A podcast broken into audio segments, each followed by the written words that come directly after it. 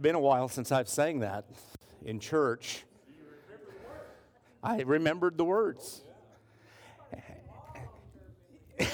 yeah.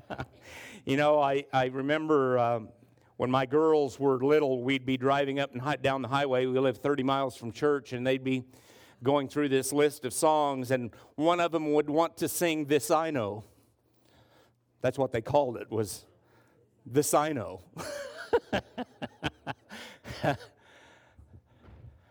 okay, part two of your sermon series Romans chapter number one.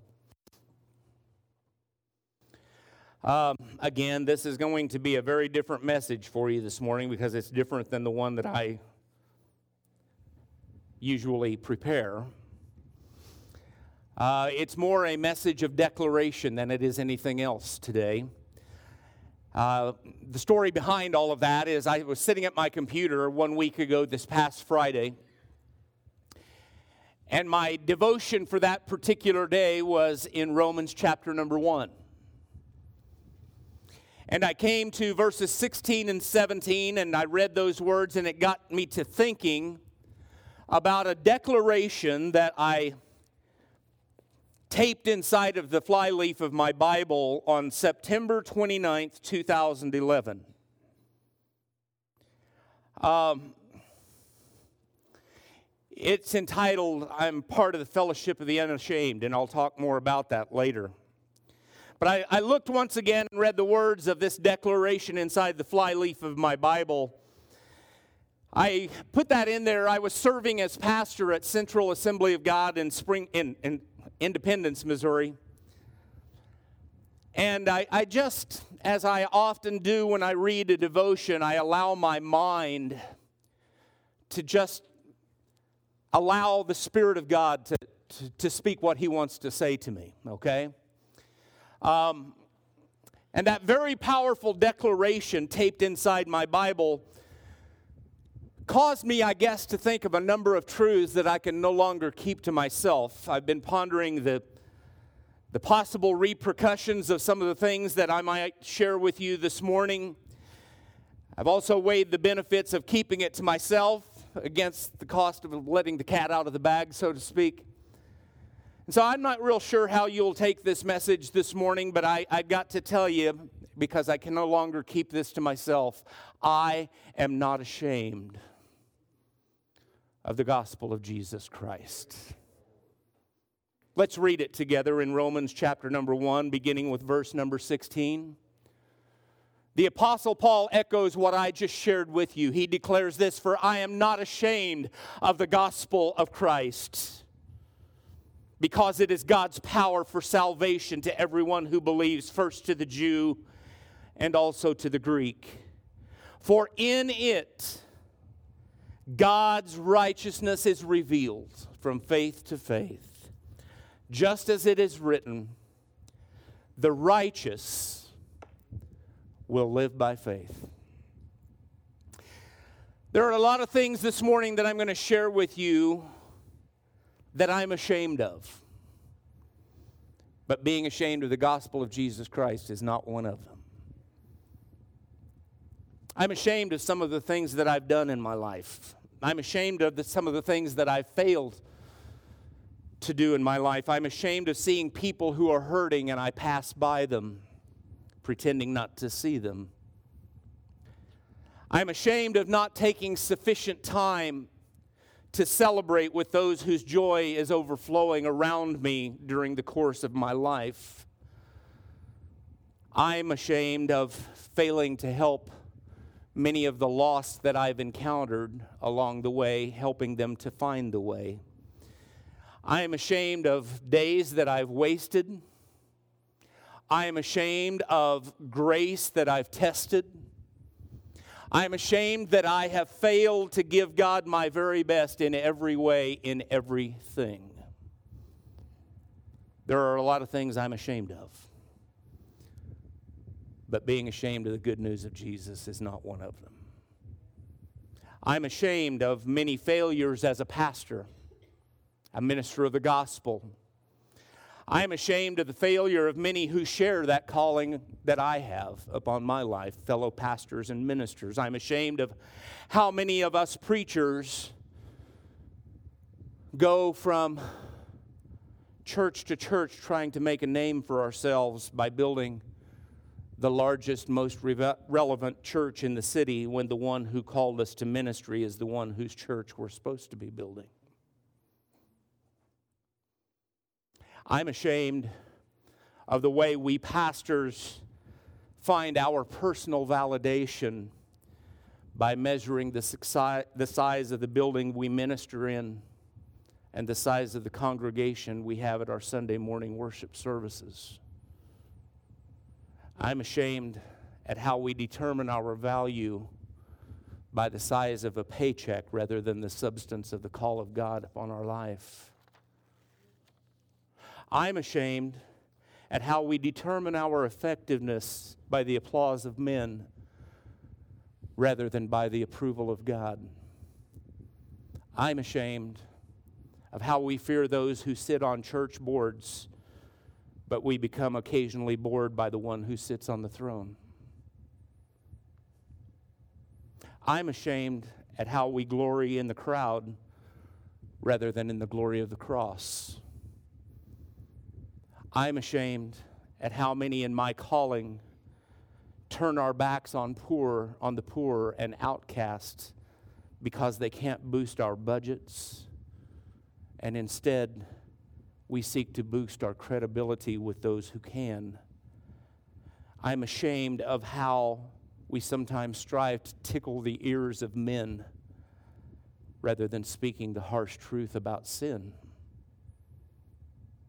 I'm ashamed at how we often spin God's word in order to make people feel good about themselves rather than preaching and telling sinners how good our God is. There are a lot of things that I'm ashamed of, but I am not ashamed of the gospel of Jesus Christ. This is a lengthy list, as you might have already guessed. I am ashamed of my many failures as a father. The way others of us who have been called to be fathers, just like myself, are failing makes me ashamed. I'm ashamed at how patient I can be with, some, uh, with those who I don't even know, and yet I lose my patience with those who need it most. I'm ashamed of how we willingly, as dads, give time to our job, to our hobbies, in my case, to my calling, and yet we tell our kids, not now, I'm too busy. I am ashamed of the high standards that we once used to hold up for our kids, all the while lowering the bar of morality and holiness in our own lives. As a father, I'm ashamed of how we tell our children how important it is for them to worship God. And yet, we ourselves regularly miss opportunities to worship just so that we can give time to those things that we have placed on an equal priority with the things of God. I'm ashamed of how many of us dads talk a good talk, but our walk has a noticeable limp. I'm ashamed of some of my failures as a dad today, but I am not ashamed of the gospel of Jesus Christ. I'm also ashamed of my failures as a husband to my wife. The ways in which far too many of us who are husbands like myself are called to bless our wives, and yet we are failing in that pursuit. I'm ashamed of how we pledged ourselves for better or worse. But now, many of us who call ourselves husbands, we seem to want to renegotiate the contract. I'm ashamed of the many times that, that I've acknowledged and flashed a smile at those who walk through my church doors on a Sunday morning, all the while failing to acknowledge the need of my wife to just wink at her or pat her on the back or squeeze her hand knowing that she's dealing with the daily pressures of being a pastor's wife. I'm ashamed at how easily I've sometimes raised my voice or completely shut myself down or stomped off when she needs me to understand her through thick and thin. All of these things I'm ashamed of. I'm ashamed of how I'm willing to move mountains for others, but all too often unwilling to put forth the extra effort when it's needed in my home. And as a man, I'm ashamed of black eyed, black eyes, bruised bodies, broken bones, and battered hearts that many like myself have, husbands like myself, have inflicted on the greatest gift that God has given us to, in this life. I'm ashamed of a lot of my failings as a f- husband, but I'm not ashamed of the gospel of Jesus Christ. I'm also ashamed sometimes of the church as it is today. Not this church necessarily, but the corporate church. I'm ashamed of our willingness to go into exorbitant debt to build buildings, all the while neglecting hearts and souls. I am ashamed to see churches cling to their traditions more tightly than they cling to Almighty God. I'm ashamed of the way we've idolized some of our messengers and the messages that come from their pulpits rather than idolizing our Messiah. I'm ashamed when our church budget gets more of our time and our attention than does the blood of Jesus Christ and its effectiveness at forgiving sinners. I'm ashamed of the way we place more attention on our church being sanitized and rather than our church being sanctified. I'm ashamed of the way a church bows to those who wield power in its midst instead of bowing before the throne of God where He sits. I'm ashamed of the way we become incensed over broken things in the church rather than broken hearts. I myself am ashamed of the way that we are more concerned with entertaining our constituents, our children, and our visitors with things that look more like the world rather than inspiring them with the message of salvation, the power of the cross, the hope of glory. I'm ashamed of the way some churches pledge their allegiance to a denomination rather than pledging their hearts to the kingdom of God. I'm ashamed when we celebrate our history with more vigor than we celebrate our destiny. I am ashamed of the way we've chosen to represent our walk with Jesus by appearing to be religious, being content to appear to be spiritual, rather than walking in the newness of life and the joy of a relationship with Jesus Christ. There are things about the church that I'm ashamed of, but I am not ashamed of the gospel of Jesus Christ. There are also things that I find myself ashamed of from time to time regarding my country, the United States of America. I'm ashamed of the fact that our nation was built upon the declaration of In God We Trust. And yet now we are proposing legislation to remove his name from our coins, our Pledge of Allegiance, our swearing in of elected officials, all the while being okay to use his name as a swear word in the public square. I'm ashamed of the way we now celebrate the immoral and show disdain and irreverence for the sacred. I'm ashamed that we clamor for open mindedness unless it has to do with the teachings of Jesus or with the people who belong to him. Open mindedness is no longer a concern. I'm ashamed that we say everyone in our nation is entitled to the pursuit of life, liberty, and the pursuit of happiness. And yet we've prevented nearly 70 million innocent lives from ever pursuing any of those ideals. I'm ashamed that we now find it unacceptable to have differences of opinion and label anyone who still adheres to biblical standards as being bigoted and intolerant. I'm ashamed that our institutions of higher education are willing to give our condom our kids condoms but are willing to do their very best to keep them away from the message of Jesus. I'm ashamed that we have had more than 40% of our children now being born out of wedlock. 50% of our marriages ending in divorce. 110 million of our citizens in this country walking around every day with some type of sexually transmitted disease. I'm ashamed of our country.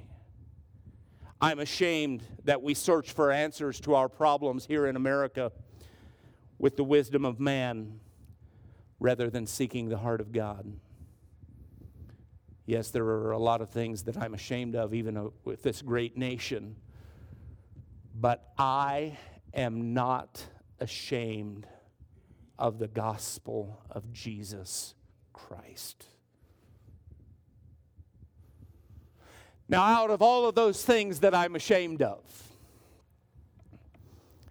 it gets better. Because I've come to the conclusion that since we are fallible, sin scarred people, we are going to experience shame from time to time. There are things that we have done in our past that we don't want anyone to find out about because we're afraid that if the truth got out, we'd be covered with shame, and rightfully so. There are things that others have done to us or said about us that have caused us great shame. And there have even been times when we've been falsely accused of things we've not even done, but still we feel the shame shower itself upon us. We only have to back up to some of the school shootings that have taken place in our country over the past years and hear some of those grieving parents crying in front of the TV cameras, asking people to believe that their son is not the horrible person that he's being painted out to be as a result of having shot innocent children. Shame is real, friends. We hear people today use this phrase Is there no shame? As if shame is obsolete. It's not. Some have been led to believe that Shame is this archaic, outdated state of being that only applies to politicians, to priests, and to preachers who have committed shameful deeds and then acted on the outside as if nothing has happened. I'll tell you this morning that appearances aren't always the reality. Though a person may be smiling and shrugging it off on the outside, on the inside, there's a very different reality that is quite likely draining their life, and that reality is called shame. So, why, when we work so hard to dismiss and discard this thing called shame, does it still seem to be tracking us? Well, I'll tell you why. Shame is like a relentless hunter refusing to give up his hunt because he's been sent out from the throne room of God Almighty, the shame has. And shame's desire, when it's sent by God, is to bring those who experience it to their knees. You see, there's a way of dealing with shame. There are 128 references in the Word of God in which the word shame is used. Let me just share a couple of the better ones, in my opinion, with you. Proverbs 3:35 The wise will inherit honor, but he, speaking of God, holds up fools to shame. Jeremiah 3, verse number 25 Let us lie down in our shame, let our disgrace cover us. We have sinned against the Lord our God, both we and our fathers, from the time of our youth, even to this day.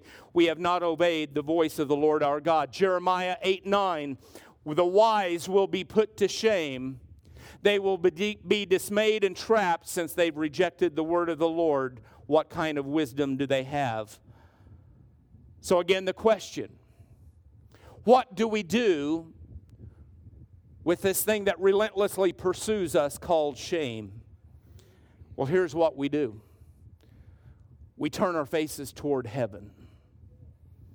We realize that we have absolutely nothing to offer, nothing to be proud of in and of ourselves, and we place our entire confidence in God Almighty. I came to a conclusion years ago in my own life that the place, the remedy, if you will, to my shame is found at the foot of the cross of Jesus Christ. Because there, Jesus takes my shame away. He clothes me in his righteousness, he forgives me of my sin, and he gives me new life. And in the midst of shame, my friends, that is good news. All of my best efforts have never proven to be lasting because they've been tainted by my sin. But at the foot of the cross, the one hanging on that tree, his efforts are sinless. They're perfect, they're pure, they're holy. And yes, shame will pursue us to the point of exhaustion. But when we finally run out of our own strength, our own energy, we find ourselves confronted with two options and two options alone. One, we will either create a fictitious existence trying to hide or explain away our sins, or two, we will bare our soul before the one who already knows our ways, accept his forgiving grace, and find our shame taken away. Which option would you prefer? You see, if God says that we will be put to shame if we continue to trust in ourselves, our abilities, our confidence, our strength, then what are we to do? Again, the answer is very simple. We are to trust in Jesus. Look what the Apostle Paul has to say in Romans chapter number 10, beginning with verse 8. He says, The message is near you, in your mouth and in your heart. This is the message of faith that we proclaim.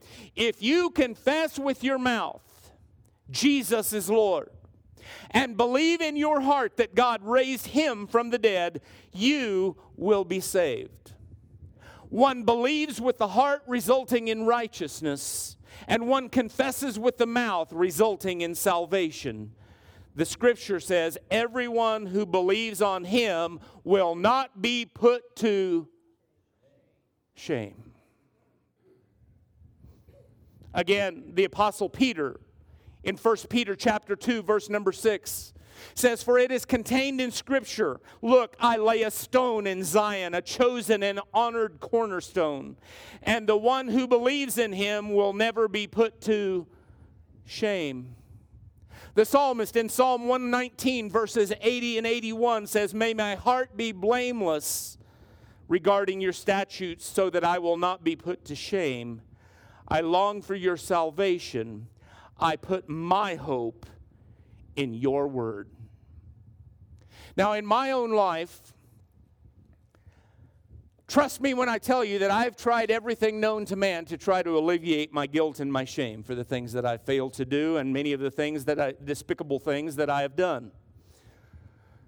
All without success. Nothing that I can do in and of my own self will help my guilt and my shame. When I've tried to explain my guiltiness away, the haunting voice of truth shouts at me. When I've tried to diminish its effect on my life, it drains me of my strength. Shame has in the past, and it still will, paralyze us, incapacitate us, and drain us of life. Trust me, I've tried it all, and none of it has worked. So I'm through trusting in me. Why? Because I no longer want to wallow in shame. I want to walk with Jesus. He takes my shame and my guilt away. I want to trust in His power to take me out of this grave that I'm in and lift me up to newness of life everlasting. So today, my declaration to you is this the old Terry Engler is dead. Jesus' power is what I need because I myself am powerless. My strength is impotent. My wisdom is foolishness. But His name, His name is written upon my heart. And my name is written in His book of life. His, my faith is in my Savior. My life will now live forever. My shame is taken away by the one who bore that shame on his cross. And that is why today I will be taping into the flyleaf of my Bible a new declaration of the fellowship of the unashamed because I am part of the fellowship of the unashamed. The die has been cast, the decision has been made, and I've stepped over the line. I will no longer look back, let up, slow down, back away, or be still. My past is redeemed, my present makes sense, and my future is secure. I'm finished and done with lone living, sight walking, small planning, smooth knees, colorless dreams, tame vision, mundane talk, cheap giving, and dwarfed goals. I no longer desire to have preeminence or prosperity or position or power or promotion or plaudits or popularity. Repeat that for me, please. I don't have to be right. I don't have to be first. I don't have to be tops. I don't have to be recognized, praised, regarded, or rewarded because I now live by faith, lean on His presence, love with patience, live by prayer, and labor by His power. My pace is set, my gait is fast. My goal is heaven. My road is narrow and my mission is clear. I cannot be bought. I cannot be compromised. I cannot be detoured. I cannot be lured away, turned back, deluded, or delayed. I will not flinch in the face of sacrifice, hesitate in the presence of adversity, negotiate at the table of my enemies, or ponder at the pool of popularity. I won't even meander in the maze of mediocrity. I won't give up. I won't shut up. I won't let up. I won't slow up until I have stayed up and stored up and prayed up and paid up and spoken up for the cause of Jesus Christ. I am a disciple of Jesus. And I must go until he comes, give till I drop, preach till everyone knows, and work until he stops me. Because when Jesus comes for his own, he's not going to have any problem whatsoever recognizing me. My banner is clear. I am a part of the fellowship of the unashamed, and I am a follower of Jesus Christ. And I'm not ashamed of it. Stand to your feet with me. Musicians, would you come, please? I told you it was going to be different.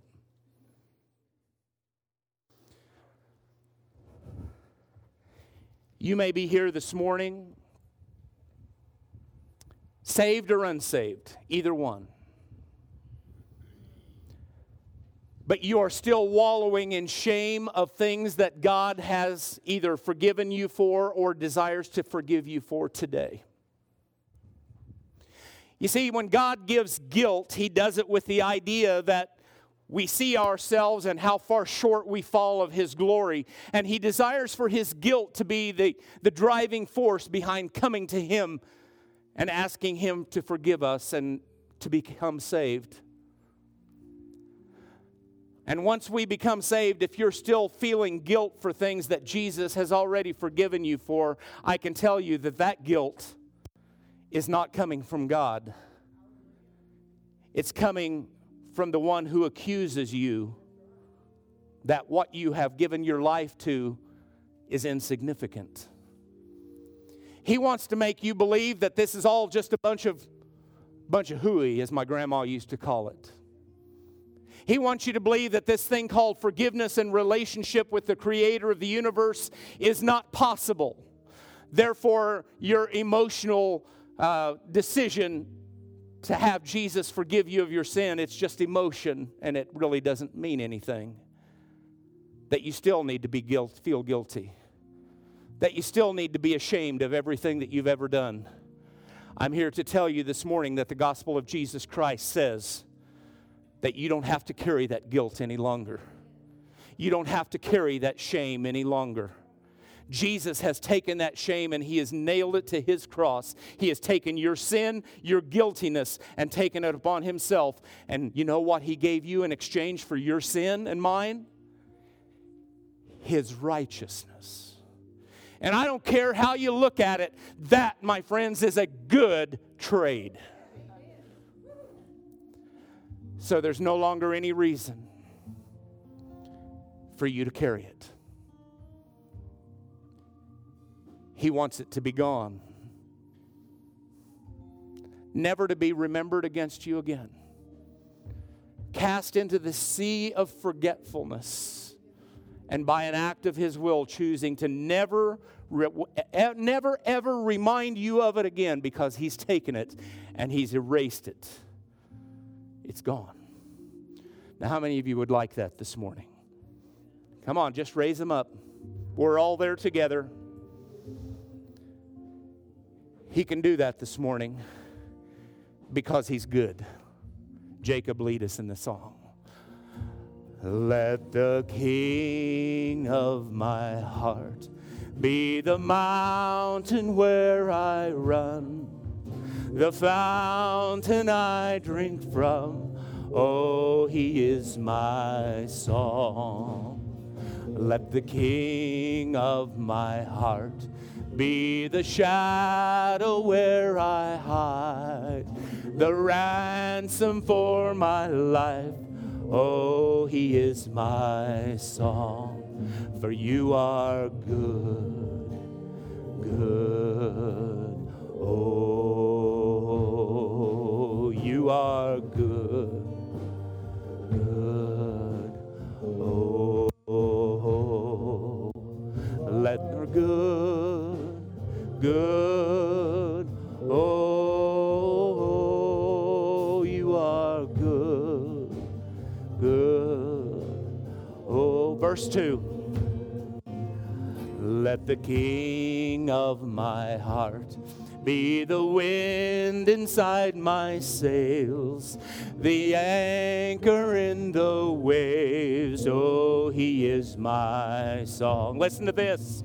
Let the King of my heart be the fire inside my veins, the echo of my days. Oh, he is my song, for you are good good. Oh,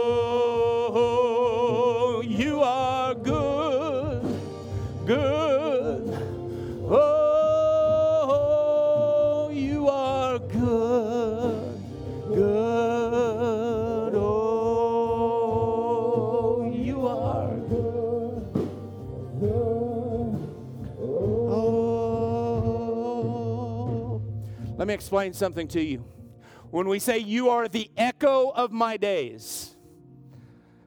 We all have a past here this morning, right? In Jesus' eyes, your past is hidden in Him. The only thing about your past that He wants you to hear this morning is that it's gone. It's gone. It will never be brought up to you again. He's already borne it. He's already triumphed over it. And He has set you free to walk in victory. No longer walking in guilt, no longer walking in shame, because the King of your heart has taken it upon Himself. Let's sing it again. You are good. Tell Him, You are good, good. Oh, you are good, good.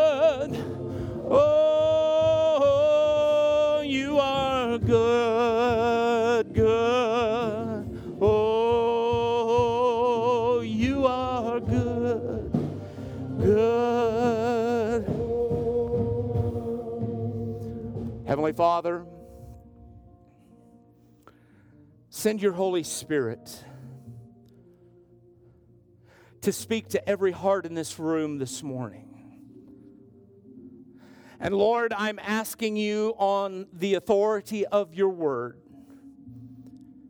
to have your spirit tell every person in this room this morning that there is no longer any reason for them to walk in guilt or shame because of things that they've done, because of things that have been said about them things that they've been accused of that they didn't even have a role in, there's no longer any need to carry those things and to wallow in that shame. Holy Spirit, convince them that on today, March the 31st, 2019, they can become a part of the fellowship of the unashamed. And God, I pray that when they walk out of this room this morning, that they will find on that desk out there in the foyer a copy of this fellowship of the unashamed that I would encourage them to tape inside their Bibles. And whenever the accuser of the brethren comes along and tries to remind them of their past that has been forgiven, the things that they have done for which they ought to be ashamed, that they will open up that flyleaf of their Bible and tell them that he is a defeated foe, that he no longer has power or dominion over them, that they are set free, and that the king of their life is the creator of the universe, Jesus Christ, who loved them and who gave himself for them. In Jesus' name. In Jesus' name. How many of you feel better now? Come on now. This is good news. I'm not ashamed of the good news. I'm not ashamed. May God bless you.